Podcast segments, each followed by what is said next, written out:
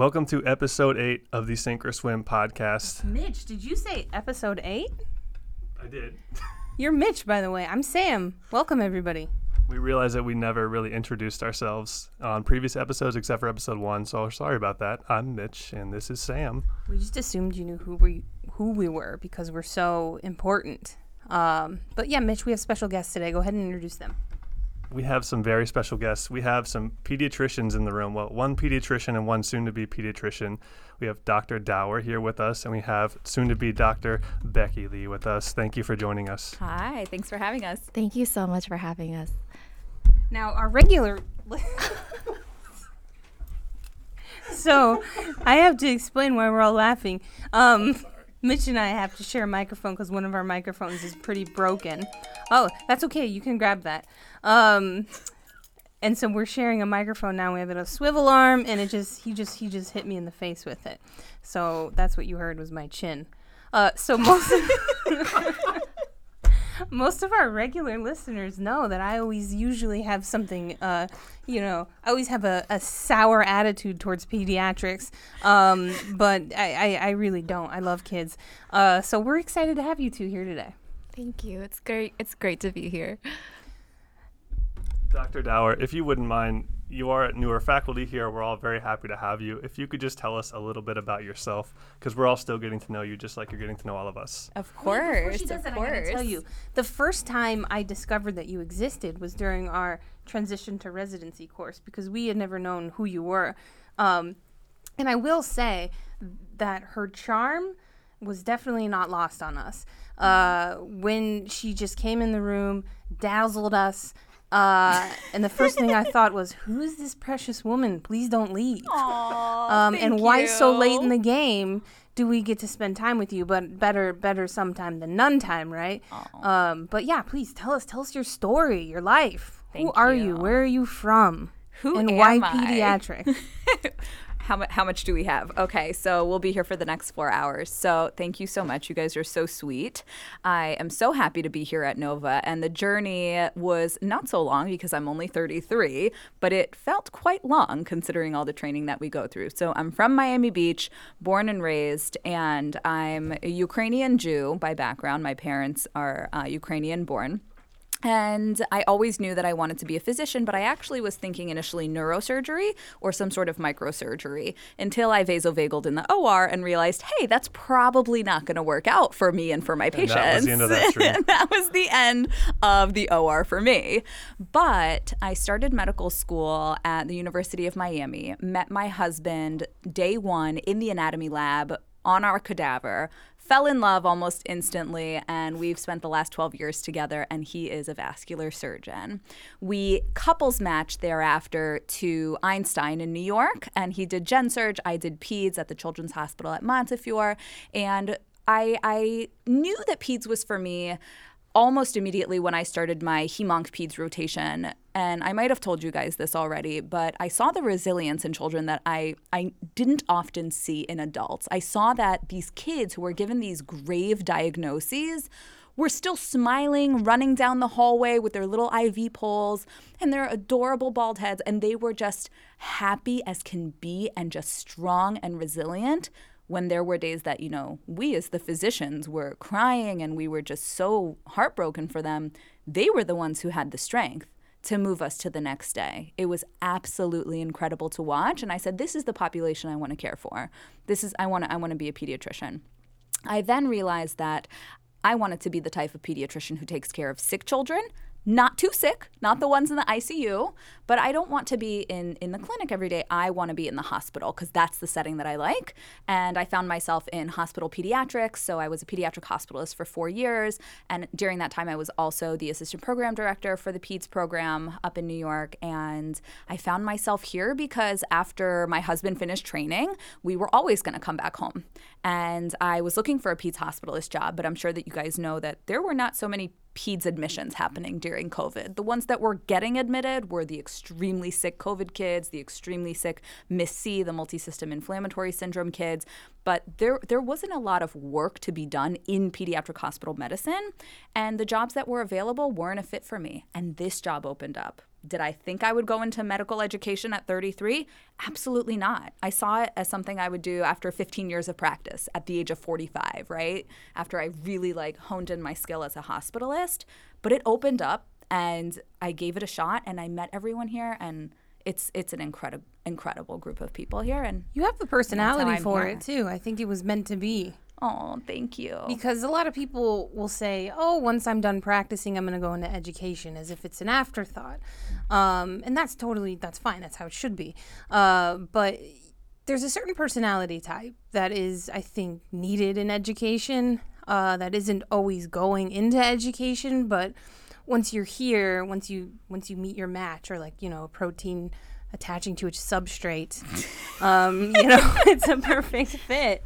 Um, yeah, I want to talk you. about. You had mentioned uh, the pediatric oncology. Actually, that's why when I came into med school, it's like I'm going to be a pediatric oncologist. That's what I thought. wow. Um, and we're a long a long way from that now. But for the same reasons why you had just mentioned it, the patients are incredibly resilient. They're young. They're in the hospital. They don't really understand the gravity of it. They're happy go lucky, and you're you're helping them um, live another day to do things that we take for granted. Go to prom, drive a car, do things like that, and that se- to me seems extremely meaningful. And so I thought, oh, I'm gonna do peds for sure. These patients are amazing. Yeah. But then I met parents, Yeah. and everything changed for me. I met parents, and, and I think that just changed. And Becky, you picked peds. Tell us why, but I knew from the beginning you would, though.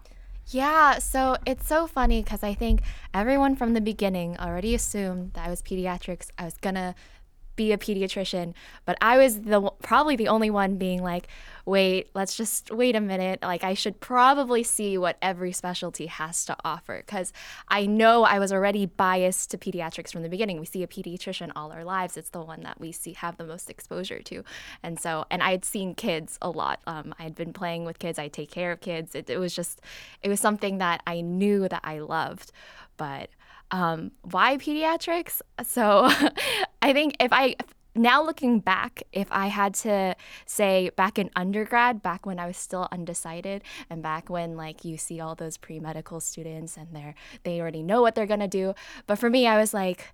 I don't know. It's it's a long journey. They think they know what they're gonna do. Yeah, it's- uh, that's true. That's true.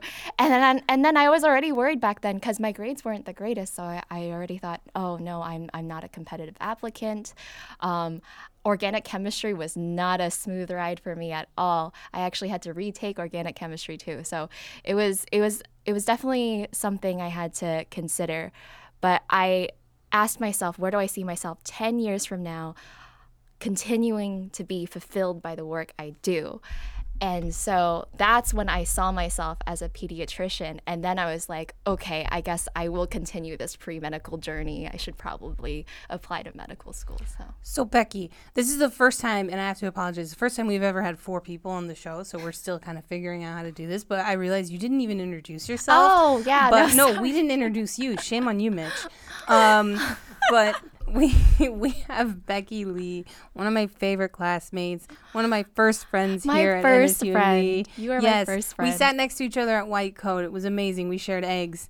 Um, and then remember at the pinning ceremony, you brought me croquetas, which I had never eaten one in my Oh, entire life. You know, I was just yes. a naive girl from Colorado. Welcome to Miami Gift. Welcome. Yeah, Yeah, yeah, she, she Cuban brought. I was food, like, "What are these? It's fried ham in a stick. This is delicious." And I had my back hurt, and you looked at me you're like, "Do you need me to rub your back?" I was like, "Becky, you're the sweetest person on the planet." no, no, no. Um, but this is Becky Li, member of the charter class, amazing human being, future pediatrician. Um, you told us about your undergrad journey. But Tell us a little bit about your life. I know you grew up Oh. here. Yeah, actually, yeah, very similar to Dr. Dauer. I grew up in South Florida. I was more in the suburbs, so like Davie, Florida, exactly where Nova is located. but um, so yeah, uh, my parents uh, uh, were immigrants from China. They were very hardworking, and so I think I had some pressure on me to make sure that whatever path I chose, it's something that's meaningful not only to me, but where they also felt that I guess secure, I guess is a good way to put it. So, um, and then I guess more about me. Um, I did go to undergrad um, out of state to Duke University. And then um, like I said, my grades weren't the greatest for for a pre med student, so I I did have some doubts of whether or not I could get into medical school. But with great great fortune, I've been able to join you guys with again, I, I a lot of times I had imposter syndrome. I didn't think I belonged with with you guys who are very very talented. But um, but yeah, n- now at NSUMD fourth year. But yeah, it's great I, to be I here. think you're in good company. I don't think Sam or I were like the you know pinnacle uh, poster child students in undergrad either, and we still ended up here. That's not true. I was. yeah, no. I, let's get that straight. I was. I just didn't have the best MCAT. Oh, okay. I have three distinguished degrees in undergrad one in film and one in biology and chemistry That's amazing. at the prestigious Metropolitan State University of Denver, home of the Roadrunners. So I was just thinking, you know, we're at a, a unique time in that, you know, we all just went through match just very recently. It's all still settling in. How are you feeling right now, Becky? So um, I actually listened to the other previous podcast, and I was totally agreeing that it it, it wasn't sinking in. It was like it was, it was definitely a process. But now we're almost two weeks in, and I actually got to meet the residents in person on Sunday, Oh, and so so yeah, so I'm really excited. And now it's like it's becoming more real for me. Are you staying local or are you heading far away? So I am going to Nicklaus Children's in Miami, so not too far from here, but I will have to find him an apartment because I did couples match down here, so I'll be living with my boyfriend. That's right. You and Dr. Dauer have that in, in common. Yes. You guys have a lot in common. Yes. So you did the couples match with Dan, who I saw on match day, and I was like, "Hey, Dan!" Like we were old friends, and he looked at me, freaked out. Who like, are you? Who is this lady? I- no- Why is she yelling No, my no, name? no, Like, no, your no. teacher over there keeps talking to me. Like, make her stop. no, no. Same, same with me. I went right up to him. I'm like, "Hi, Dan. Yeah, I've been no, talking but- to Becky a lot that's about you." Exactly. It's because Same. I talk to you guys so much about him, but I guess it didn't connect the bridge somehow. Poor guy, he was like, I know. you, I you know. You were just leading him along in there. You didn't know any of us. Yeah, no, but um, I uh, but but back to what you said about Dr. Dauer. I have had the great great fortune of meeting her a little earlier than you guys Yes, because um, Danielle from the Office of Student Affairs, she's our director of Office of Student Affairs. She already knew that I was couples matching into pediatrics, and she said.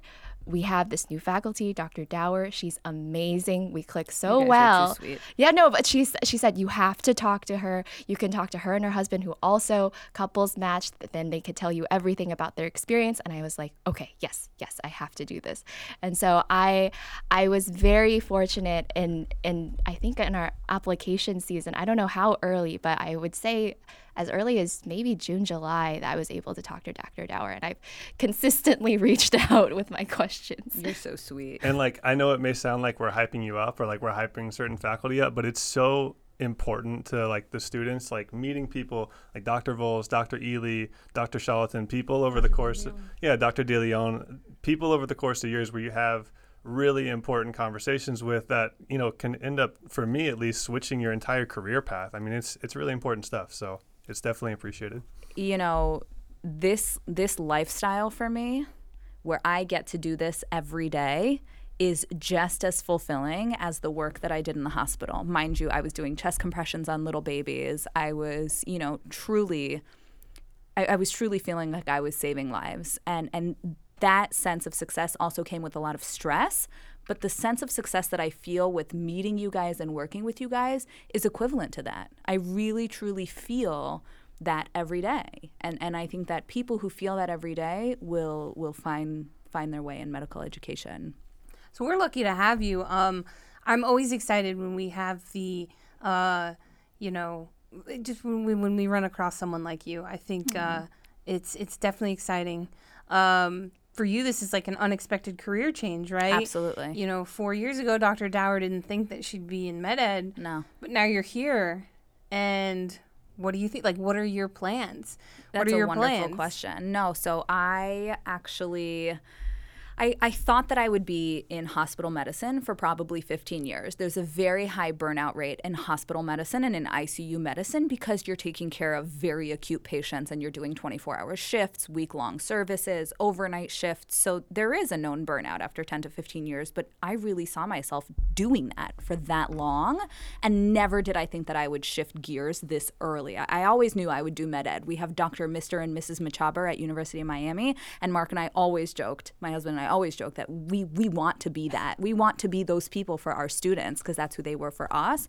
And now that I'm here, when I first got here, I was very candid with my boss that, you know, this is what I want to do, but I don't know how this shift is going to be for me out, out of clinical medicine. And actually, another job opportunity came up recently in hospital medicine where I had a very nice phone call with somebody at a local hospital about the job. And the second she said, There's in house nights, I said, Forget it because I have a four month old and a three and a half year old. And to me, like, I took my career in medicine in a different direction a little earlier, but it's working for me, it's working for my family, and I feel that success. So I said, You know what? I'm sorry. Like I, I'm gonna go in this direction and stay here. Yeah, and it's it's like sorry, not sorry, because it's Yeah, like it's it's the perfect thing for you at this stage in your career. And although may, I don't know about the statistics, but probably most people do medical education later in their career. But I think it's cool that you're doing it earlier in your career. Thank And you you. can always go back to clinical medicine and swap or do a mix of both. So I think it'll be it'll be very cool. Well, what's so nice about medicine is that once you have your MD degree, you can do so much. And people don't really talk about how much you can actually do in the breadth of your degree, right? I can do telemedicine from home. I can go round in the newborn nursery here on campus. I can do some shifts of moonlighting at an urgent care or at a hospital and still maintain this as my main job. And people don't really know that you have that bandwidth to create your own path with whichever residency you do, whichever subspecialty you go into. Yeah, and I think that that especially needs to be like soundboarded to medical students because I think when people think of pediatrician, they probably, if they're like me, envision a pediatrician in a clinic seeing kids all day. But there's so many opportunities, or like internal medicine, like Sam and I are doing. It's not just hospital medicine or clinic. There's so many opportunities, whether it be med ed or subspecialty or e- even the variety in hospitalist medicine. So I think it's really important. Absolutely. Absolutely. For you sure. said you you're a mother. You have two kids, Yes. three year olds, a five month year old, and a job, and a job. and a husband, which is to me is like uh, Who's a vascular you know, surgeon. or a third kid. Basically. um, you know that's tough and the AAMC just they released a statistic last year saying that 40% of females that enter residency training leave within a few years they they leave clinical practice That's incredible. within 6 years of residency they leave clinical practice wow. um, citing several reasons you know Yeah. family uh, change in career directions um, Absolutely. and then how there's a huge barrier to actually get back into clinical practice once you've left for a certain ext- uh, extended amount of time. Um, and I never knew that number until Yeah. like very recently. yeah. Um, If you're out of clinical practice for a year, you start to lose it. And there's so much new evidence based information that has been presented within that year that you have to catch up. So every year that you're out, it's like 15 years in medicine these days because of how fast technology and medicine are moving. wow, wow. Yeah, So MedEd is a good place to be because you always are keeping up to date with that stuff. and- exactly. okay. Exactly. As somebody who also I want to do uh, medical education, that's my goal. Um, it's inspiring to see you here, especially so excited. Thank you. It's it's quite phenomenal to be here. Now, I do have a question, or maybe a series of questions, but I know our time with you is unfortunately a little limited. You have a, a meeting soon. Um, but I think a good transition for when we just start talking to Becky is if you could maybe reflect on your time in residency, which is not so long ago. Any tips, any reflections you have uh, that you could maybe give Becky or any aspiring pediatricians, especially in this transition point towards residency from the end of medical school? Absolutely. There's so much to residency to make it a successful time for you. And what made it successful for me is creating a family within my class. So there were 28 other people in my class. So that was my pediatric residency class, and they were my home. That's a pretty big class, It's yeah. It's a big class. I was in the Bronx, right? So I'm from Miami Beach, moved to the Bronx, new people. I was very lucky to have my husband come with me, right? That's my number one support system. So I had that. But having a support system within your class is the most important thing because you have like this like shared struggle with them, right? So a few people will have a hard day or week, and then an- another group of a few people will have another hard day or a few weeks, and and you're able to share those experiences with them, but support them when the trauma is harder on others around you. It's beautiful because at three in the morning when there's no admissions you run over to ncb which was like the rackety hospital down the street and you go get ice cream in their basement, right, at three in the morning. And that's like was fun for us to run through the Bronx and like go get ice cream at three in the morning. And having that sense of family within your class is one of the most important things, especially if you're not going with a significant other. I think another thing is identifying what works for you in terms of your mental health. So I am very open about, you know, my own previous struggles and I'm very open about people being able to recognize that within themselves to then make a shift immediately to to get themselves better. And for me, I loved residency because by that time in my 20s I was already able to recognize when I had a bad day and could turn things around within a few days to not make it a bad few weeks. I think that's the hardest thing about residency is it's so stressful. Kids are dying your hours are really long, but if you can make sure that those bad days do not turn into bad weeks, you can maintain your sanity through residency. I was just thinking about that, like just being able to identify when you're starting to feel a little crispy and Yeah. things are building up. Yeah. Uh, so that it, you know, like you said, doesn't turn from days to weeks or just build up into a, a bad situation. and have something to look forward to. My husband and I lived in a tiny little apartment in on Gun Hill Road in the Bronx and it was like so cheap and we saved up all of our money to go on these lavish vacations that we would like look forward to. So we did like a full week in in South Africa in in Kruger on the safari and went to Cape Town. And like it's those experiences and that travel that maintained us, right? Like we looked forward to our next trip. Every 4 months we would do a big trip and that's something that would maintain us and maintain our sanity. We'd come back refreshed. yeah, and like you can't really control how difficult or challenging the the months in between are, but at least you're like, oh wow, I have the memory of the previous vacation, and I get to look forward to the new one, and like there's little breaks in between. Absolutely. And making sure that you attend the things that are important to you. You will find that you feel this like sense of you know, purpose, but also responsibility to your patients, to your program, but you have to take the time that you need. If there is a wedding for a significant other and it's hard for the program to cover you, that's our job as a program to cover you with other residents so that you can go attend to what you need to attend to, right? Because somebody else is going to have a baby and you're going to have to come in and work for them. So if you need to go to a wedding, to go to your family's function, because that refuels you, your program needs to be able to to move things around for you. And I think that that's also really important is having good leadership in your program. How did you How did you approach the balance between um, you know being a normal person and like also learning and just growing as a physician early in your career and kind of maintaining that balance with you know the rigors of residency? It's such a good question. My husband was also in residency. So he was a general surgery resident. So he was gone, right? Like he was gone 80 to 100 hours a week. So I felt like my residency was great because mine was 60 to 80 hours a week. So mine was a blast. Um, I think that creating the relationships with my colleagues and going out to do things that we enjoyed together maintained my sanity as a human and what I liked. So, like, we'd go do karaoke in the city, we'd go to Broadway shows in the city because I love music and theater, and just maintaining that weekly for myself kept the learning easy. Learning in residency is not like the learning in medical school, it was much better. The learning in med school, you are sitting in the library, you're reading these books, and it's just not palpable to you. But when you're in residency, you are absorbing it from every single patient that you're learning from, doing an exam on, and, and taking care of. It's easier learning and it's more enjoyable learning. And what you're reading on in between, like on up to date and articles on, it's what you love, right? Like you're not reading about some like strange like histological, you know, sheet in page 123 in your histo book. Like you're reading something that means something to you.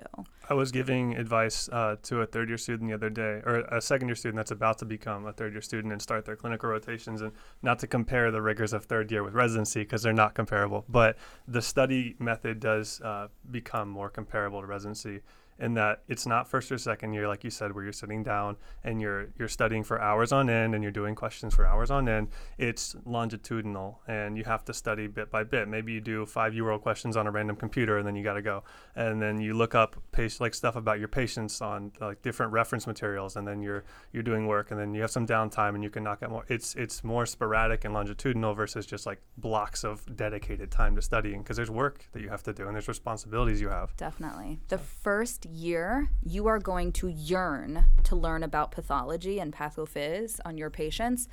it may not happen and it may not click in. It clicked for me that I was really, really, truly becoming a pediatrician in the middle of my second year because your first year, you're taking care of a very high volume of patients. You're getting to know the EHR there. You're learning medications and how to write them. You're learning how to write, you know, medical legal documents. All of those tasks occupy a very large chunk. I would say half to three quarters of your first year. You are a workhorse. You are running around. You are taking care of the patient at the bedside, doing procedures, getting the blood draws, doing the IVs, getting them to MRI. And then towards the end of your first year, that's when you can allow yourself to start absorbing more information. So I really suggest not focusing on the fact that like oh my god i still don't know about heart failure and like i'm already halfway in like okay but you've learned so much. Like you didn't know how to order labetalol and now like you know how to order labetalol right? Like so it's it, no it's and it's the basics. It's absolutely learning the basics first and then the rest of it will come. And it by the by mid second year i would say. And this is good advice for any residency, not just pedi- pediatrics. This is anything. I know our time with you is limited, and it's you, we're at the mark where you have to leave. But sorry no, no, no. Thank you for being here. Come Thank back on. you. Uh, I'm gonna plug transition to residency course because you did a fantastic job. thank you Truly, I wish it was longer. Um, I don't know if my classmates agree. Yeah, Mitch does. Becky does. i wish i could just hang out with you more that that was the fun part It was so delightful. Um, your advice, yeah, the sessions you had planned, the simulations were fantastic. Thank that was, you. know, having Mitch and I and, and Becky, we had been in COVID. We'd been out of, you know, we missed some time in the clinic. It was nice to, so we never got to have that sim center experience. Um, it was really nice. It was I nice to have really all of you that. together. It was just so nice. Thank so you. future M4s listening, um, that that that transition to residency course is really cool. So get excited for it. Thank you guys. It, it kind of reminded me of like professional immersion on the on the front end, where it was like two week orientation, and this was like a two week finale. Like in a way, it was. offboarding. Aw. Yeah, like a two week offboarding or a goodbye, the Well, it long was- goodbye. It was so nice for me to meet you guys because in those two weeks, I feel like I grew so close to you guys that on match day, I was, oh my goodness, if you could see me, I was, I have videos of half of you on my phone. And when you guys opened your envelopes, I was like, oh my God, oh my God, like clapping like I was your mother. I mean, it was so phenomenal. You guys did so phenomenally well in your match. I mean, you're a brilliant class, right? Like, think about your personality that you have to be fearless to join a brand new medical school and entrust your education in the people around you here. Fearless. That's like the word that I can think of. And you guys are brilliant. So well, I'm very thankful. Well, did we thankful. live up to the expectations? I'm sure you You heard about absolutely us. did. You absolutely did. you know, before did. we came in. No, I didn't. Yeah. I didn't. No, you I didn't was- get a no. primer, a warning from Dr. I, I got a Watch warning. out for that class. I got a warning. They're a little yappy. They may not want to be here in person, so if they seem that way, don't be upset. And when I first stood in front of you, I was so nervous because there were like 50 of you looking at me with these eyes like. I can't believe you brought me back here after two years I of was not so excited to come to back and see everybody. I was so nervous, but I think after an hour of just like being together and everyone just kind of having breakfast and talking to each other, it, it turned into a beautiful two weeks. So thank you. No, thank you for that experience. Also, just some light feedback maybe on the breakfast can be a little um, better. Like Can you tell the school Yeah. that, Let please? me tell salt's a thing.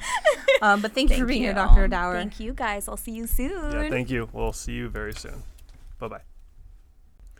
All right. So unfortunately, Dr. Dauer has left the building, but we are still left with a very special guest. Yes, and welcome back to Sink or Swim, the janky edition. this has been uh, not the highest production value today, No. but still great guests, great content Oh, overall. The best guest, Becky Li. Thank you for having me. I wish Dr. Dauer were still here because, again, she has such pearls of wisdom, but I'm happy to somewhat make up for her for her loss. she definitely hit us with the pearls of wisdom, but I think now would be a great time trying to transition into how your journey through medical school has been, especially and specifically as a pediatrics applicant who now is successfully matched. Well, this is something we ask everybody who comes on the show. You, you know, we know your background. We know, okay, Becky, you grew up South Florida. Um, you applied to med school. You told us you you didn't think you'd be a great applicant. I disagree with that. Um, and and I guess NSU disagreed with that sentiment as well. But do you remember the day you got in? Oh, yes, for sure. So, this was actually at a point in time when I didn't, again, I didn't think I'd get in. I was on, I had applied to 43 medical schools and I was on three wait lists. So, and this was at a time when I, it was, I think it was already April or May, or people were already hearing back. And so I, I decided I'm just gonna reapply, actually prepare for ano- another application cycle. I even took the MCAT for the second time. I was waiting for scores to come back. But while I was waiting, I decided to go visit a friend in Taiwan. And so I had just woken up that morning and checked my phone. And then that's when I got my acceptance letter. And I was like, whoa. So you're out of the country. I was out of the Wow. country. And so it was so funny because my friend, I think, had also just woken up. And so I told her, I got into medical school.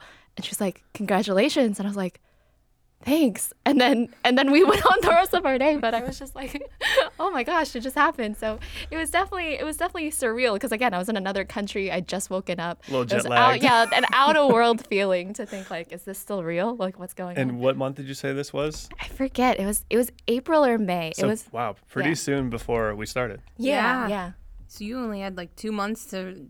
Good thing he was in town. You already lived here and you knew where you were going. Yeah, that's true. Which is That's great. true. Yeah, I didn't have to find I because I'm I'm living from home currently with my family, so luckily saving on costs. But yeah, luckily I didn't have to deal with all of that stress. Well, a smart decision made by our school for sure. oh, thank So you. bring yourself back to when uh, you know you got the acceptance. A few months went by, and then professional immersion. How were you feeling? How was fundamentals for you? How was that first stage of medical school for you? Yeah, I mean, I'm I I'm sure that you guys can also agree and have already discussed this, but professional immersion again is just two weeks and it's more like celebrating you're here and it's more of the concept of being a doctor and this is how great the field of medicine is and um, these are some ethics that you might have to um, face. But again it's it's all theoretical and it isn't until fundamentals that they again is the fire hose of information. And so professional immersion was fine. It was more of wow this is fantastic. I'm getting to see and learn about all of my colleagues around me and then fundamentals is more like how now how do i study?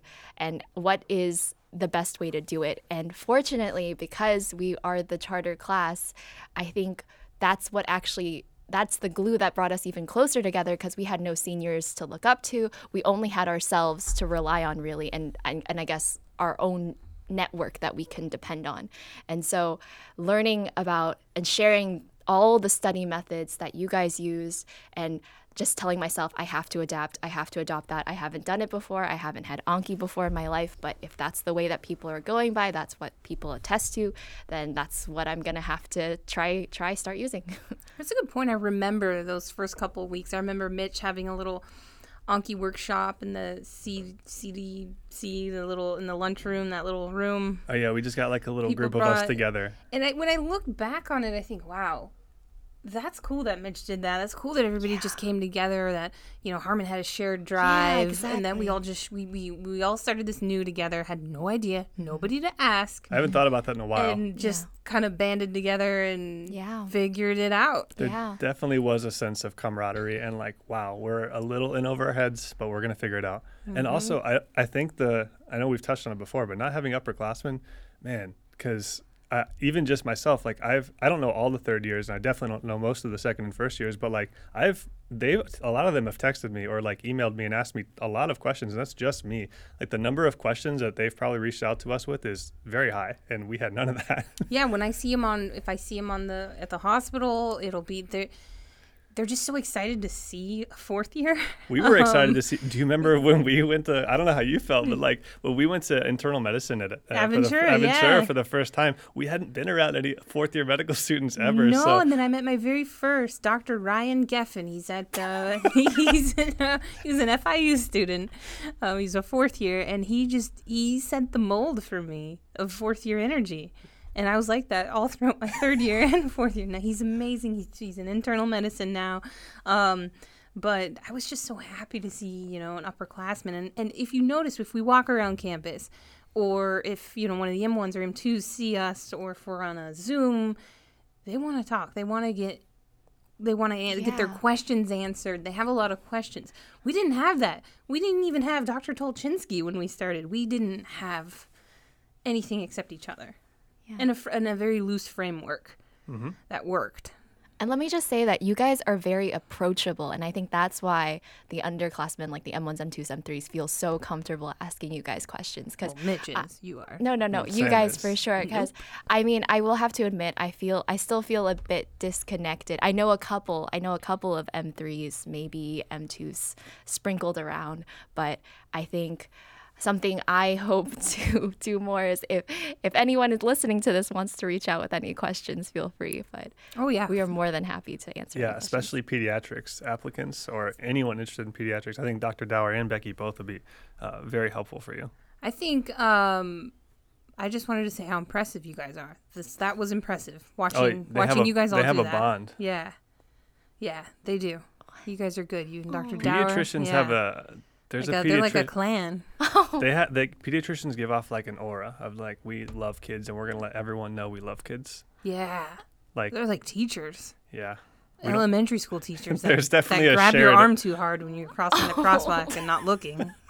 No, I mean, I mean, Dr. Dauer for sure. Like you can already sense, and I think that's why we loved her in transition to residency, is that you can tell like she reaches out her arms and and she you can tell she wants to take care of you. Like she's that mom who wants to like guarantee your success, like wherever wherever you are. Yeah, big pediatrician energy. yeah. Definitely, definitely, she's got that. Becky, do you remember when school first started? You started. You started the first technical club on campus, oh. the lunch club. I don't know if Mitch went to any. I went lunches. to one. Yes, Yeah? you went to one. Yes. I, I do remember. I It went was a to- I Middle went to a Eastern restaurant. oh, okay. Um, I thought it was fantastic. Well, thank Because I love food, and you knew all you know all about food in the area, which is great. And it was just it was wonderful. It's a good bonding experience. for for those listening, it was more of um, because I'm local to the area. So for the first couple, I would say with the first semester, actually, once a week, we would all just go to a restaurant somewhere in the area and just try it. But um, I'm I'm really glad you guys liked it. I I think every week I did ask around like what kind of cuisines you guys were interested and I'm pretty sure we've had some misses and I, I apologize for that. I don't know if it was an official lunch club meeting. It I went, wasn't. I went to a banh mi No. place with I think you and Yeah, a few you were others. there. I was there. Yeah, so maybe I've it's been to right, It's two. right Yeah, around the corner yeah, from my house. Yeah, so I guess I was Yeah. an unofficial member. Yeah. Yeah, yeah. And my first, the, my only lunch club memory really um, was my first time talking to Nafisa, and within like two minutes, she was asking me about my deepest like political and religious convictions. Yeah, shout that's out, Nafisa. shout out Nafisa. Shout out Nafisa. No, she's great. Yeah, that's what she does. that's her thing. Yeah, she's Yeah. awesome. But yeah, how? So okay. So anyways, you got through fundamentals. you got through fundamentals, obviously, and then we kind of break these up into like milestones, right? Because fundamentals is its its own beast. But then I feel like everything kind of blends together until step one. Maybe you'd agree or not.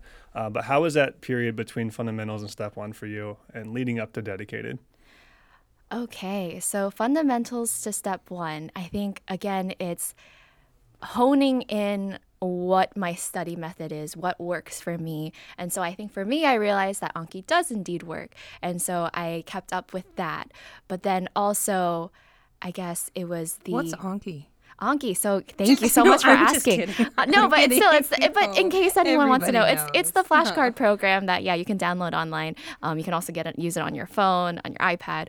But I I think it was also knowing how to allocate my time because again i think we you guys have ta- talked about another podcast but the, that amount of independent study time that you get that i was so grateful to have but how do you utilize it well and what else do you do Watch TV shows. yeah, exactly. It's Yeah. wellness. You need that. so it was so I I had to tell myself I actually and also the environment is that's best for you to study. So I realized early on that I can't study at home where I live with my family, where I'm reminded of my family obligations. Like sometimes I, I kind of need to stay away from that to make sure that I, I stay focused. And so I I realized that school's the best way to study. So even though it's a 25 to 30 minute drive for me, it was actually worth it. And I think I would say that for a lot of our med students who are also living at home with their parents, they I've seen them on campus too, so I think they would also agree. Um, I remember always seeing you in the PBL rooms, first year, second year. A, a fixture, Becky, Yeah, in and the I PBL room with her laptop. For sure. And I feel like if you're lucky enough to live locally uh, already with your family near medical school, it makes perfect sense to save so much money over the course of a few years. Um, but yeah, I completely agree. I don't know if I could study at home, uh, at least during the first two years, and coming to campus is definitely the place. Yeah. So I think fundamentals to step one again is honing in on what works best for me in terms of study methods, my study environment, and then yeah, leading up to step one even. I actually I I went to Texas. I live in Florida. I went to Texas to study with my one of my college best friends to study together during our step one dedicated period. And I would say that it was a good way to also like study with someone because I I'd not only like you don't have to be studying the same material, but it's in a way to like hold each other accountable. You see the one person studying, then you're like, oh, I should probably study too. So, um, so yeah, it was it was it was definitely a difficult time to, I guess, accumulate all of the knowledge and because again I, I, I probably lost all the most of the knowledge by now already but um, but I think that was definitely the milestone of again learning how to study and then accumulating all the knowledge and make sure I don't lose it all at once. I think that buddy system mentality and like going to a location that's not your home is really important. And I remember I haven't thought about this stuff in forever but during dedicated Piero and I used to go to the library across campus and we would do like practice tests every week. Yeah, like we would like a very uncomfortable, weird situation, like at a desk that wasn't super comfortable, just to like simulate a, a stupid testing center every single week, and it was actually like really useful. That's nice. You guys held each other accountable. Um, I never studied with a person because I have a problem with chatting, and um, you're I'm such very a nice chatter no. I'm a distractible human being. I have to be locked away in solitary confinement, and it's still hard. But like. For, I think once Mitch, invited me to study over Zoom to just sit on Zoom and study. I'm like, Mitch, I'll talk to you. we'll, we'll, we'll have deep life conversations. I can't be around a person and then you know, have my head in a book. I, I just Yeah. can't do it. I can work through questions with people. Sure. And that you taught me that Mitch and that really helped. Um, but I can't I can't I can't can't like study with people. Yeah, I think for those first couple years, ideal for me was like me, usually Parvier and plus or minus one person would just go in a PBL room and we would do our own thing and not really talk much. But every, you know, 10, 15 minutes, we would bring up some concept and we'd talk through it together. But we wouldn't distract each other. So that was ideal for So me. So I noticed my class, classmates doing that. Like they all studied in a room together but didn't chat, and that is torture. I would. I didn't like it over three people. Not a fan. Like Okay. two or three people, including myself, was ideal for me. or going to a coffee shop like on the Yes. uncomfortable chairs that would hurt your butt. I, I can't do coffee shops just because of the noise and the, The I, noise. people walking by. I'm very distractible. I just want to know people's stories and the mundane details of their life. So uh, you can't, I can't sit in a room with someone and like legitimately study. Understood. Like it won't happen. So dedicated went well for you. That's pretty cool. You went to Texas uh, and you got through step one, and it's pass fail now for everybody. So I feel like maybe it's a different experience. But man, that was a that was a trying time for all of us. yeah Oh heck yeah. Yeah, especially again, we're the charter class. I think we already knew from day one that step one mattered. And that's why from day one, we were like, we need to study. We need to get UWorld as soon as possible. And that's something we advocated from our school. And luckily, we were able to get very early on. Now, so, I don't know uh, too much about the PEDS, uh, like what they care about, what the program directors look for. How uh, valuable or how important are step one and step two scores for a competitive PEDS applicant?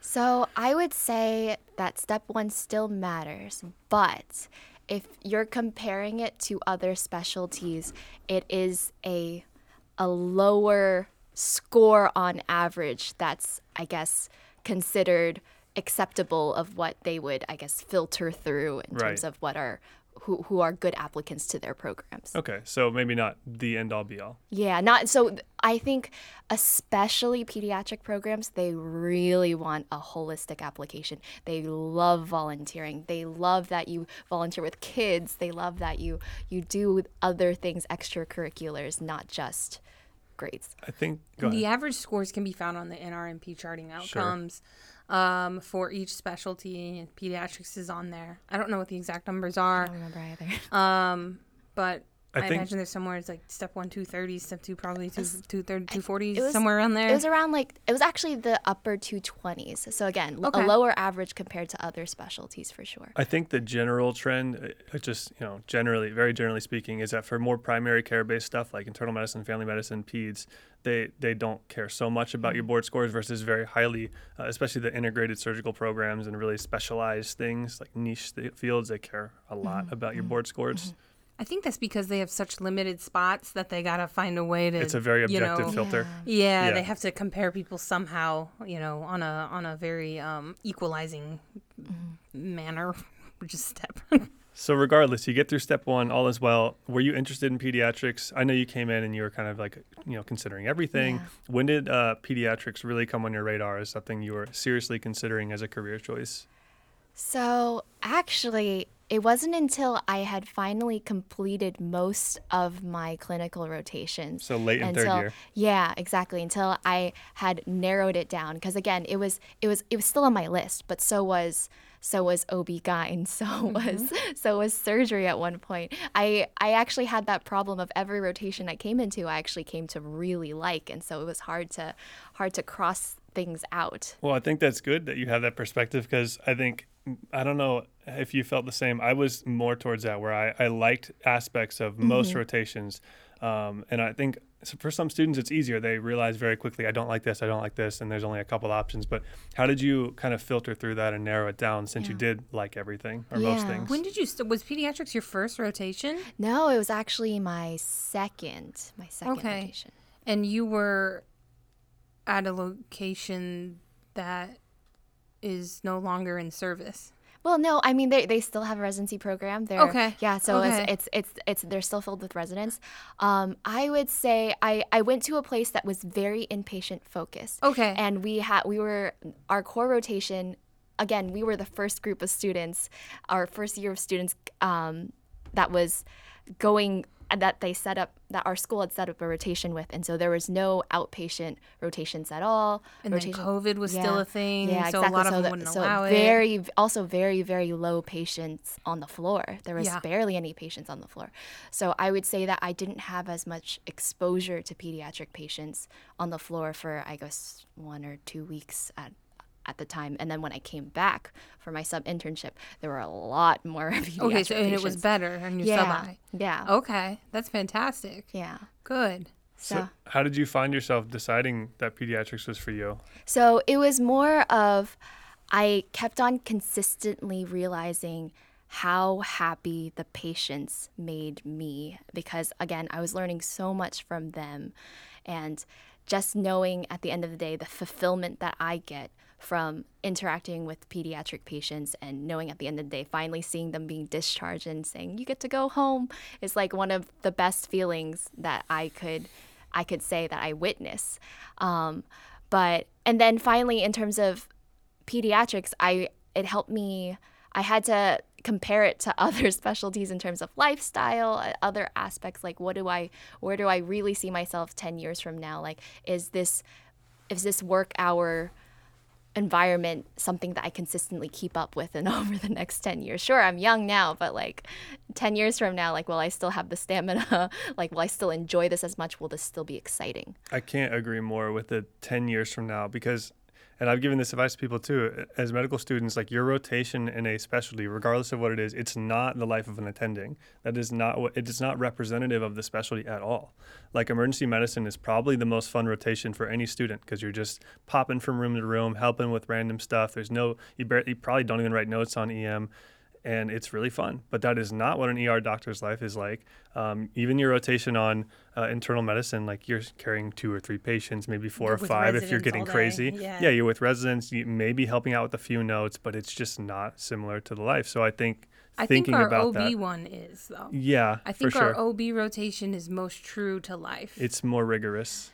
It's well, it's could be. more true to life of what an attending is like because we don't rotate with residents. We You're are with them. you're paired One-on-one. one on one with a with an attending. Agreed. So you go in, you see their patients in the clinic, you go with them to the hospital, you do the deliveries, you do the C It's sections. hands-on shadowing Yeah. in a way. Essentially, yes. and it was my most fun rotation. So, not to, I mean, obviously, we do what we do as medical students, but I think the mindset is really important of what do I want my life in 10 years to look like, aka, what is the attending life going to be like for me, Yeah. and do I like that? Yeah, exactly. And that's why you picked peds. Yeah, pediatrics. So, you, you know, you're kind of approaching the end of third year. At what point were you fully committed where you're like, I'm applying to pediatrics? Wow. Um. Was it later in the game? So I I have to add as like just just to explain myself. As a person, I am a very indecisive person in general. So so e- even when it came to deciding my undergraduate major, I our deadline was sophomore year. And so they said if you don't decide by now then you can't register for the next semester classes. So it was more of like it was almost like leading up to the deadline where but like slowly over time like the percentage was building up like i'm 80% sure i'm 90% sure like and then like and then just leading up to the deadline of when we had to apply to away rotations i was like you know what I, i'm in once i once i start applying to away rotations like I, I guess you could turn back but i was like i'm less likely to turn back if i'm at this point now and so probably once i turned in my away rotation application i So was like April.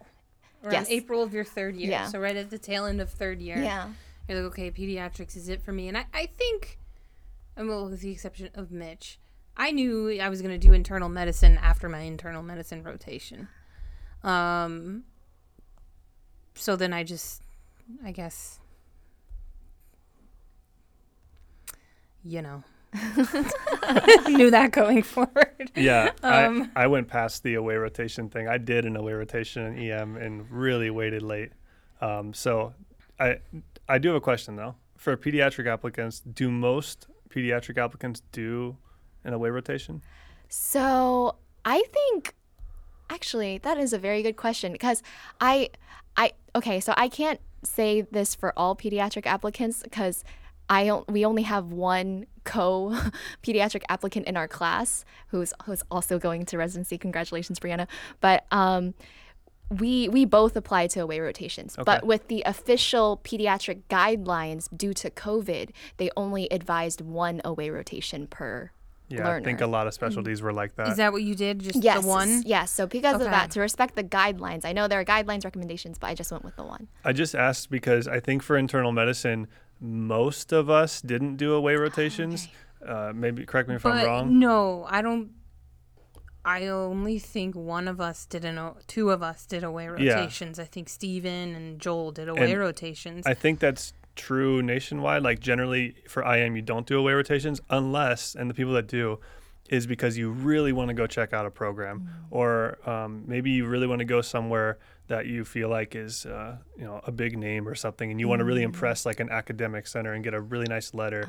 I think those are some of the reasons people do aways in IM. I think for us, because you know, charter class, new school, we have a very robust medicine set of electives to take at our school, um, but not so much on the pediatric subspecialties.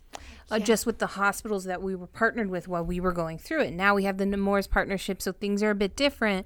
But when we were going through it, we had uh, just our HCA East hospitals, um, and you know, we we didn't have, we don't none of them have like a large children's hospital, you know, multi-specialty children's hospital situation going on. So you have to do away rotations for pediatrics Yeah. then. Um, if you want that full experience. if you want the full experience, if you want to know for sure, and if you just want to learn more. Exactly. And actually, if I had the choice, I would have done more than one away rota- rotation just to do the subspecialty electives. Because to this day, I don't know do I want to subspecialize? Do I not? But I, I'll know during residency. But again, there's like pediatric ED, pediatric endocrinology, there's pedi- pediatric pulmonology. Those, those are different things that I could be open to. So we'll see. For sure. And you don't have to say, obviously, where you went to your away rotation, but like what type of uh, institution was it? Um, and how was your experience doing your away? Yeah, so I actually went to an academic institution that was out of state and again, so fortunate that that they had me.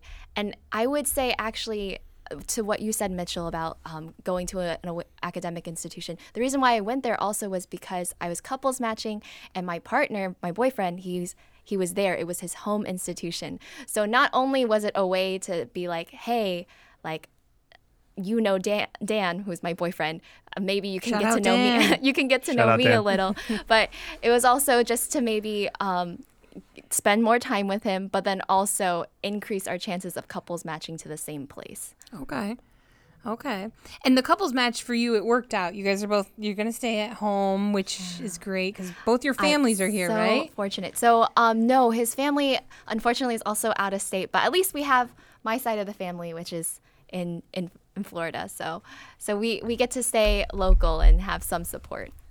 So that's great. You get to stay local. So how was your experience as a student being at an out of state place you've never been before? Probably a big academic place compared to what you're used to.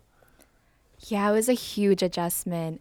And luckily, I would say that the residents and faculty were so super understanding. And I'm very, very grateful for, to them for that. Um, it was adjusting to a new electronic medical record. It was the fact that I think all my all my rotations before had all been a com- community hospital based setting. And so I just seeing the amount of research that they kept on bringing up, uh, papers that they would always quote during rounds, it was definitely a different environment. It was actually more exciting to me in that sense. And so I it gave me a better sense in terms of what kind of residency program that I'm seeking and that I want for my education. And did that sort of solidify for you that you want to be in an academic setting for training? Yeah, yeah, Yeah. no, it really it really made me th- think that for me, I like from what for what I could benefit from. And again, I'm like you, Samantha. I am interested in medical education, so I did think that it was the best learning environment for what I want. Oh, yeah, I can totally see you doing med ed. Oh, thank you. One, pediatricians, they always go into it because they like to teach, right? Yeah, You like- yeah. you- it's it's the huge part of pediatrics. Whether whether or not you go into primary care or not, you always have to teach someone. Mm-hmm. and you've got the personality too, like Dr. Dauer. oh, Warm, thank you. She's, nice, She's my role model. fun. Again, I want to emulate her as a person. She's she's glowing resume, but glowing personality. So Well, I'm really glad you guys got to meet. yeah, It's exciting to have Yeah. a mentor in the field that Yeah. shares kind of similar Yeah. values and personality and for everything. sure. So you do your away rotation. When was that? Like, so you've applied in in you apply in uh, April. You what? When do you do your away rotation? Away rotation. So for me, um, and also for all fourth years, you you choose the way you want your electives. And so I decided to take my step two first before In I. May. Yes. Wow. Yeah, How'd that I- go? It, it went well because I had just came off my internal medicine rotation. and Ah, so I was fresh off the knowledge. And it, I only had, I would say, about four weeks. And so it was, the time crunch was was definitely stressful. And being the first ones in our class to do it was kind of, I guess, mind boggling and the pressure was on um, to make sure I do well. But luckily, I had um, I'd passed. I didn't have to retake it, which is great. And then I entered my sub internship really fresh off the knowledge from step two. So I think it really did help in that aspect too. So you did your sub I in what, like June? Yes. Oh wow! And then what'd you do in July? So July was also just full of electives. So I, um, luckily, uh, Dr. De Leon, our OB-GYN chair, he's, Oh he told us uh, he he has a um, two-week advanced OB elective. It's a must. I did yes, it. Yes, Fantastic. And again, um, it's it's not peds, but you're there's babies, so oh yeah. yeah. And he really tailored the rotation to me. So he he had me follow the babies in the NICU. He had me also get to know the pediatric. Um, team also that come to the hospital and also get to know them, round with them. So I got to see that aspect as well. So it's almost like a pediatric rotation with an Yes, emphasis on the delivery, which is kind of cool. Because cool. they have a neonatologist there on that's you know, takes the they take they scrub in they take the baby Yeah. right away. I got to see uh, a C section of a 24 year a 24 week wow. um, infant baby premature Yeah. baby, um, so small. So it was, I mean, it was just the the silence in the room. Like the, Yeah. you could just you could feel the tension. You Just can very feel delicate. the the with the, you know the with the with the OB with the Yeah. neonatologist everybody was ready yeah.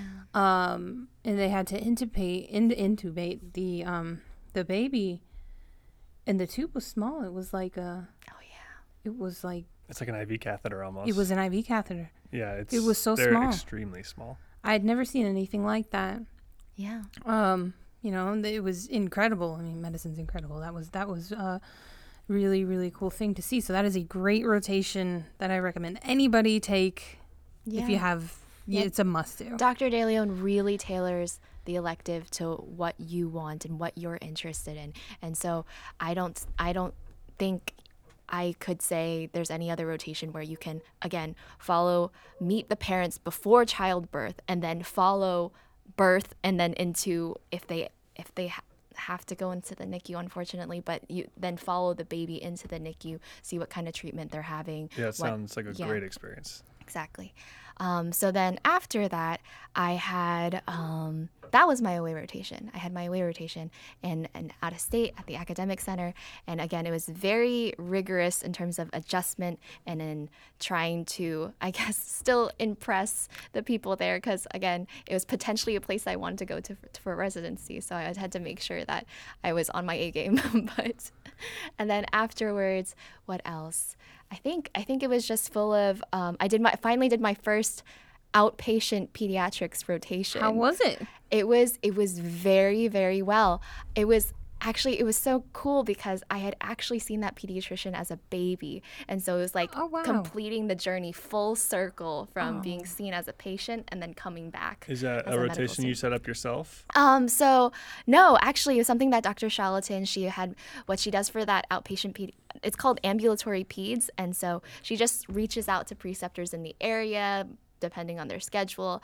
So I will say the place that I was at though was already filled with medical students. There were three other third year medical students there. I was the only fourth year there, and it was the patient load was heavy. It was it was I would say 40 to 50 patients a day, and you're not always with the doctor. Sometimes you're- you're with the nurse practitioner. Sometimes, um, yeah. So it's it's it's a it was a very very filled day. So it was definitely a different lifestyle and made me really consider like, do I really want primary care? Do I really want inpatient? And I'm still kind of battling, but for now, maybe not not in primary Man, care. 40 to 50 patients Yeah. a day. When I scribed for a pediatric ENT, outpatient ENT at the University of Colorado, we would see 30 to 40 a day. Oh, wow. 15 minutes back to back Yeah. to back. Check the Yeah. ears back to back. I mean, there's a lot of kids. They need their ears checked. I don't know if I could do that. It's it's rough. Yeah. That's I know we probably will at some point in our career, uh, busy outpatient clinic, but Yeah. still, wow. Yeah. All right. Pretty crazy. So you finally get to the point where you're going to apply. Yeah. And this is where some mathematics come into play, right? Because you have Dan, and Dan's doing internal medicine, Mm-hmm. and you guys want to, you know, stay together, go to the same city for residency. Yes. So you And- interned in the couples match. Yes. You're the first person we've talked to that went into the couples match. So uh, if you could maybe just, I mean, you share whatever you like, but if you could maybe talk about how many places you guys had to Yeah. apply to, Yeah. uh, it's obviously very different than somebody just applying by themselves and just Yeah. kind of how the process went for both of you. yeah. And the couples match rate is slightly higher than the regular match rate. However, I don't know about the getting each other's top choices lining up. I don't know how that Uh, works. So you end up matching overall better, Correct. but maybe not where you wanted. maybe not at each other's number. So there's some give and take on each side. I think is is maybe what it does. But I don't know. You tell us. Yeah, so I, I can definitely go into this because it was something I was very nervous about. And again, I didn't know anyone else who had couples match until Dr. Dauer. Like she joined pretty pretty late in the game, but I'm so glad she she was there at least towards the beginning to answer all my questions. Um, but yeah, you have to apply a significant amount more more places compared to if you're if you're a regular applicant. So I would say for example, the Texas Star data, I think for 2021 said that the average pediatric um, applications or places that they applied to was 28. Okay. So I applied to 65. Okay. So um, again, th- again, I would not recommend this to the average pediatric applicant who is not couples matching because again, it's a lot of money, it's a lot of time, um, and again, you don't want to waste anyone's time. You don't want to waste your own time too doing all those interviews. But Do you know the like average that pediatric applicants normally apply to? Yeah, so so again, so the Texas Star data, I don't know, I think is it only in Texas, but um, no, no, no. No, no, it's all Yeah, it's a bunch yeah. of med You said it was yeah. 28. yeah, so it's a 28 for um the year 2021. Wow. So I, I was just wondering and, and clarifying because I think for IM it's like 60 something, right? For the JAMA came out two years ago, 71 applications is the average. But for IM, they're different. They're the most spots are in IM. You have a lot of IMGs, US IMGs applying IM, Right. and they go, they go hard Okay. as they have to. Um, with the applications, I applied to 91 programs. Also, you mentioned Um, Texas Star. I feel like Texas Star is one of those things that not tons of people know about, and I loved it. I thought it was awesome. Um, Yeah. People know about Residency Explorer or FREIDA, or there's probably another one I'm missing, but Texas Doximity. Star, yeah, Doximity. Uh, Texas Star is awesome. Yes, I love Texas Star. So it's basically this kind of dashboard. It looks like it's on like a spreadsheet of some kind.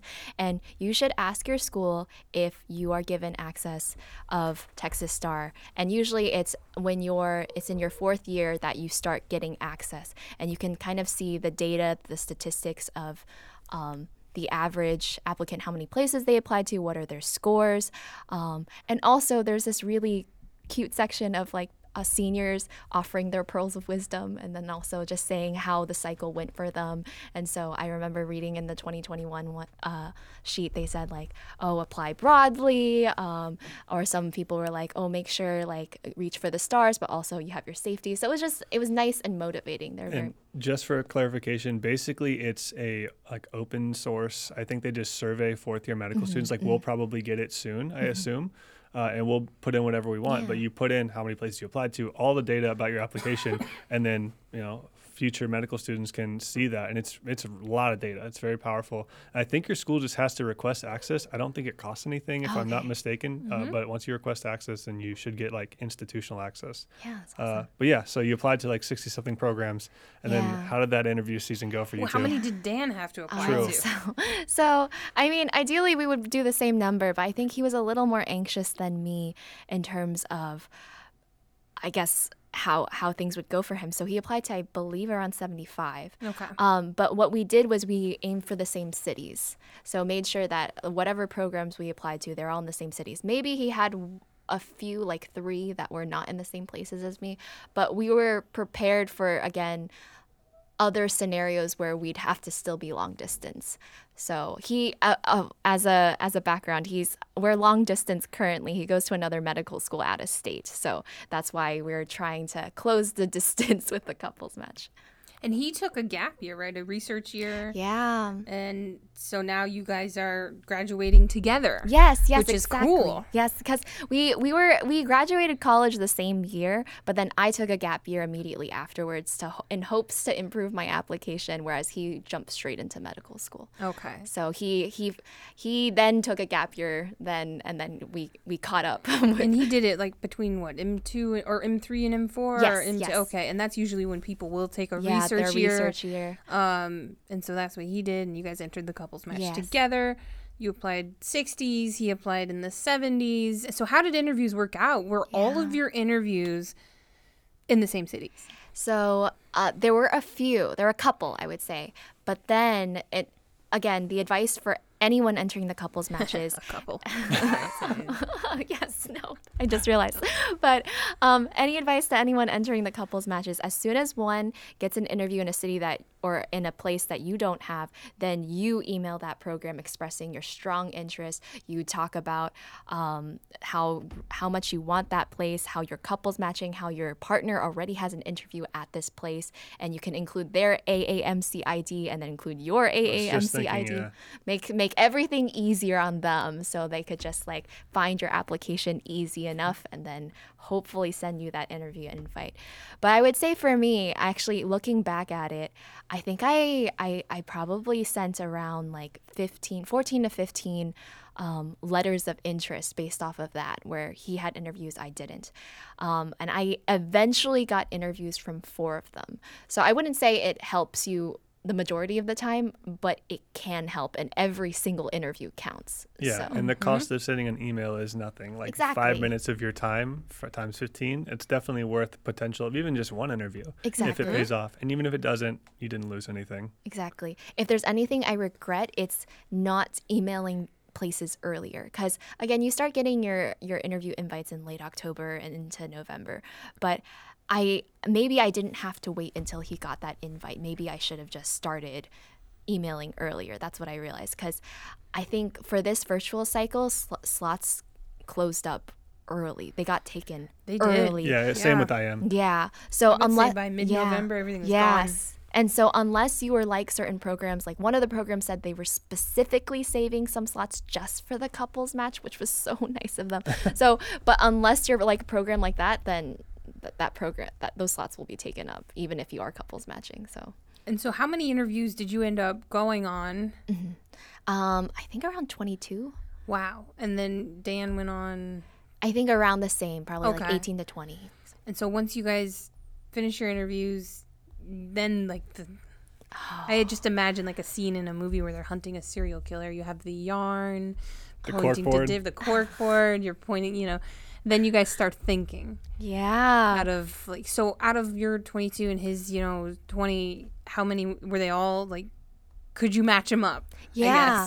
so so here's the thing. So someone some brilliant kind soul came up with this website and this this tool where you can have each person create their own individual preferred list and what the program does is that it just assembles it and and creates a couples list for you and then you can adjust it on your own what is this But- website? so um, I think it was like it's like it starts with a Mac. It's like Mac and Tools or something. try to but look if it you up if you you guys talk. Google it, it's it's so it's so easy. Um, Reddit Reddit that they share the list. They share the website all the time, but it is a brilliant brilliant website, and it, it can have you prioritize certain things. So if you prioritize wanting to be at the same institution, you can put that. If you prioritize being in the same city at least, and or you don't want to be past like a 50 mile radius or something like that, that will put it in the top rankings.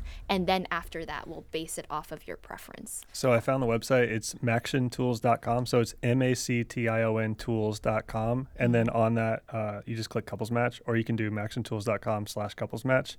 And that's it. Yeah. It looks like a really simple but really powerful tool. Yeah. So honestly, we, again, since um, Dan and I are are pretty flexible, and we're but we're also pretty indecisive. But so, but when we came up with our own list You guys are both indecisive. yeah, in How a do you lot of figure ways. out dinner? Oh, let me tell so you. Let me tell you. Um, well, luckily we don't have to rely on dice, but I think since I love food so much, I think I'm able to narrow it down. But when it comes to certain places, if like I I actually had to eventually to come up with my own list, I came up with a numerical system. And some places actually only differed by other places by like the tenth of a decimal. And so it was really like part of me wonders like, wow, it's only a tenth of a decimal. Like I really could have changed or swapped it if I really wanted to, but I'm just gonna go by these numbers and just let the math take its course in some Wow. ways. I like this. It's a very analytical approach. Yeah, I mean, uh, it's the only way to help me, I guess, justify like, okay, I'm okay with this. If like at least I have some reasoning behind it.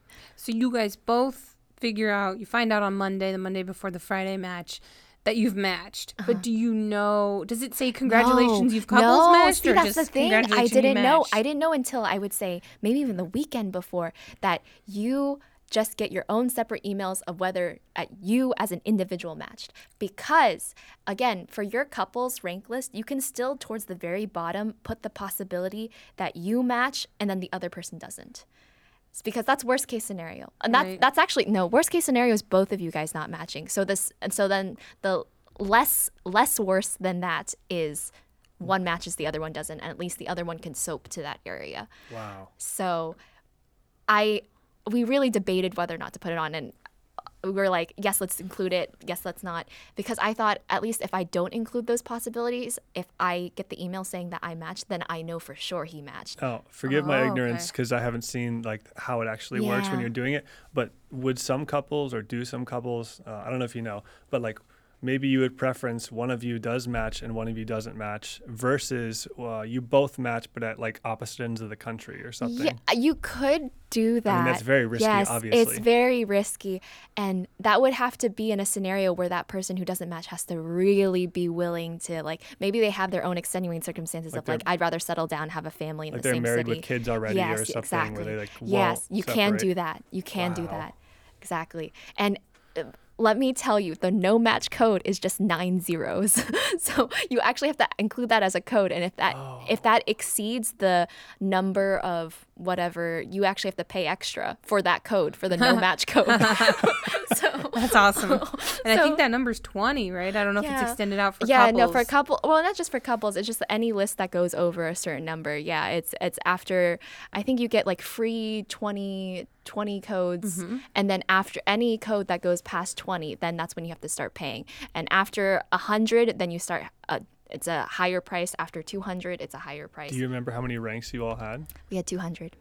Whoa. Yeah, and the max is three hundred. How much do they charge? So, um, let me. Uh, so Just like a luckily, ballpark. yeah. So I would say for my list of 200, it was hundreds of dollars. Which luckily, I actually had initially thought it was thousands of dollars because I had misinterpreted the list. So I was preparing for like the worst Yeah. thing ever, and so I didn't want a list of 300. I was mm. like, no, I need to narrow this down. Wait, so your list had 200 ranks, meaning that, whoa, I, this, my mind's just been blown. I hadn't th- I on. didn't know this so until you last guys week, ranked yeah. like, oh, you know, what I want, you know, I'm going to make up names of hospitals. I want, you know, Diet Coke Hospital. Diet Coke Hospital, and Becky wants Pepsi Zero Hospital. And our second choice is Becky at Diet Coke and Dan at Pepsi. yeah, And, then our third, co- not sponsored, Coke. not sponsored by Diet Coke Yeah. and or Pepsi.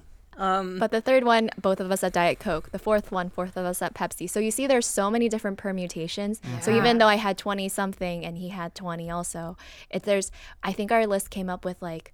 We had like 500. I forget. Actually, I'm sorry if I'm doing You the wrong. You can math wrong, calculate this, But you had so many different permutations, Yeah. and so you have to make sure you weed out the ones that like, oh no, I, I wouldn't want this, and so yeah. Wow. So very complicated process. If you're if you know you're going to go through it with somebody, definitely link up with somebody like Becky or Dr. Dauer or somebody who's been through it because I'm sure there's lots of questions that will go beyond what the little we've talked about. Yeah. And I will say that since I, again, I'm long distance with Dan, even currently. And so we, Google spreadsheets, we had to keep on updating the list through there. Oh wow. Yeah. And so, but you guys, but it worked out. You guys mo- both matched you down here. This is exciting. Yeah. Dan's moving down here. Yeah. Um, you get to stay. Uh, Be close to family. It's be great. close to family. They're ecstatic, my family. Continue the food journey. Yes. One thing I'd love to talk about, I know we don't have too much time left, but I love if you could talk about the different career options that one might have going into pediatrics. I know we talked about it briefly with Dr. Dauer earlier, um, but different, I don't know whether it be fellowship options or career options you may have straight off of pediatrics and maybe what you're thinking about. Yeah, yeah, of course. Okay, so um, I think first the first career path is what I think most people know about, which is the primary care path. So again, you you as soon as you're done with your three years of pediatric residency, then you go out. Um, you're hired by either by some practice, or I guess I guess technically you could start your own if you wanted to. But I think most, if you start going to private practice, usually you're hired by by some place, and then that's when you can immediately start practicing as a physician. Yeah, so the other the other career paths are inpatient. So again, so the hospitalist, but there's also um, fellowship. So I am strongly considering those at the moment. But again, since I never had my pediatric subspecialty electives as a medical student, I'm not completely sure. I hope I can get more exposure. But yeah, there's like the emergency department. There's um, let's see there's there's other inpatient heavily focused ones like gastroenterology but that's a good balance i would say actually so so there's there's some that are again very hospital heavy but like emergency medicine Maybe like maybe intensivist, like pediatric yes critical yes care. yes exactly So it's like, I am. You can go into ICU, GI, cardiology, mm-hmm. endocrine, hemonc. It's Yes. sort of a gateway. Yeah. Okay. And then and then and then if you you can choose the ones that have a good balance of like clinic and hospital, which is like what like you said, so gastroenterology, pulmonology, endocrinology. So like they'll say to the patient like, "Oh, I'll see you like outside of the hospital in my clinic on Monday." And so And I think it's good advice for both internal medicine and pediatrics applicants when you're looking for programs.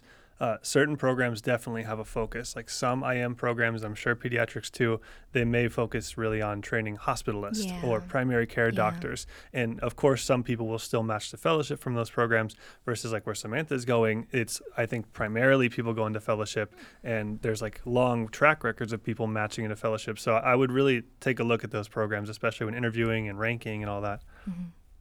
Yeah.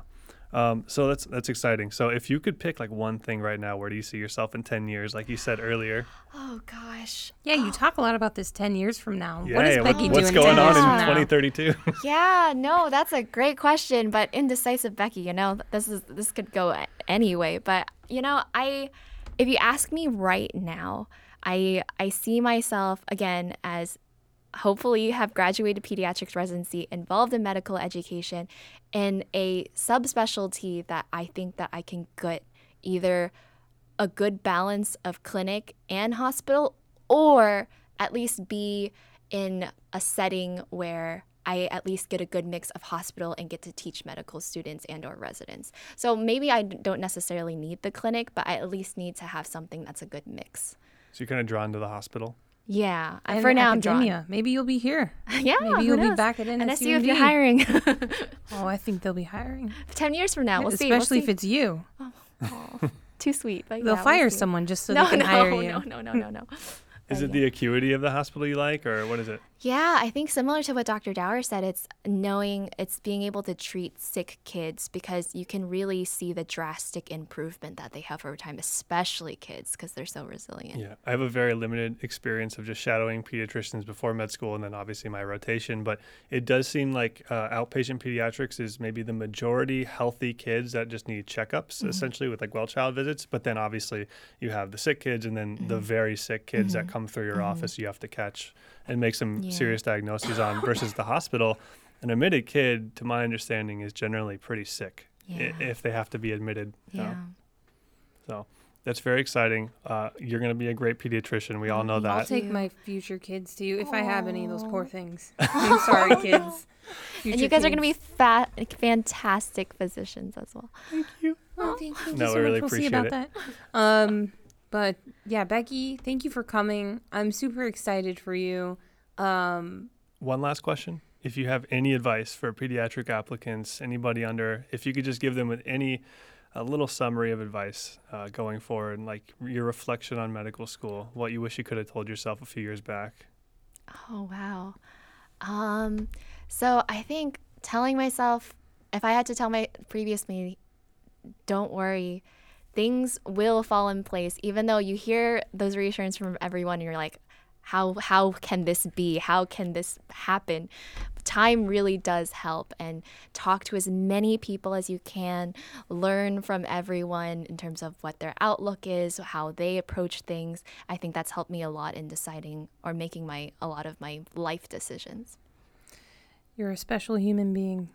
Thank you thank you. for doing what you're gonna do, which is dealing with pa- parents. no, but I, I think I think pediatrics is amazing. I think you're amazing. oh you're I'm amazing. excited for you, and we'll share croquetas at graduation. yes yes It's a must. yes great idea fantastic i didn't even think of that Well, yeah, it's gonna happen. It's a full circle moment for you For- too. Yeah, it is. It is. Becky, and It was a pleasure please. having you. yes, Thank you for talking with us. Thank you for sharing this with other medical students who are interested in peds. It's going to be a really great career, and you're going to do awesome. it's Becky. Thank you. Na na na na na na na. Becky. Becky's here and she's playing us out. It's the play out music. She's swimming. She's swimming. She's never gonna sink. She's always gonna swim. She's gonna help all the little fishes live long and full lives. It's play out music and Becky Li on the Sink or Swim podcast.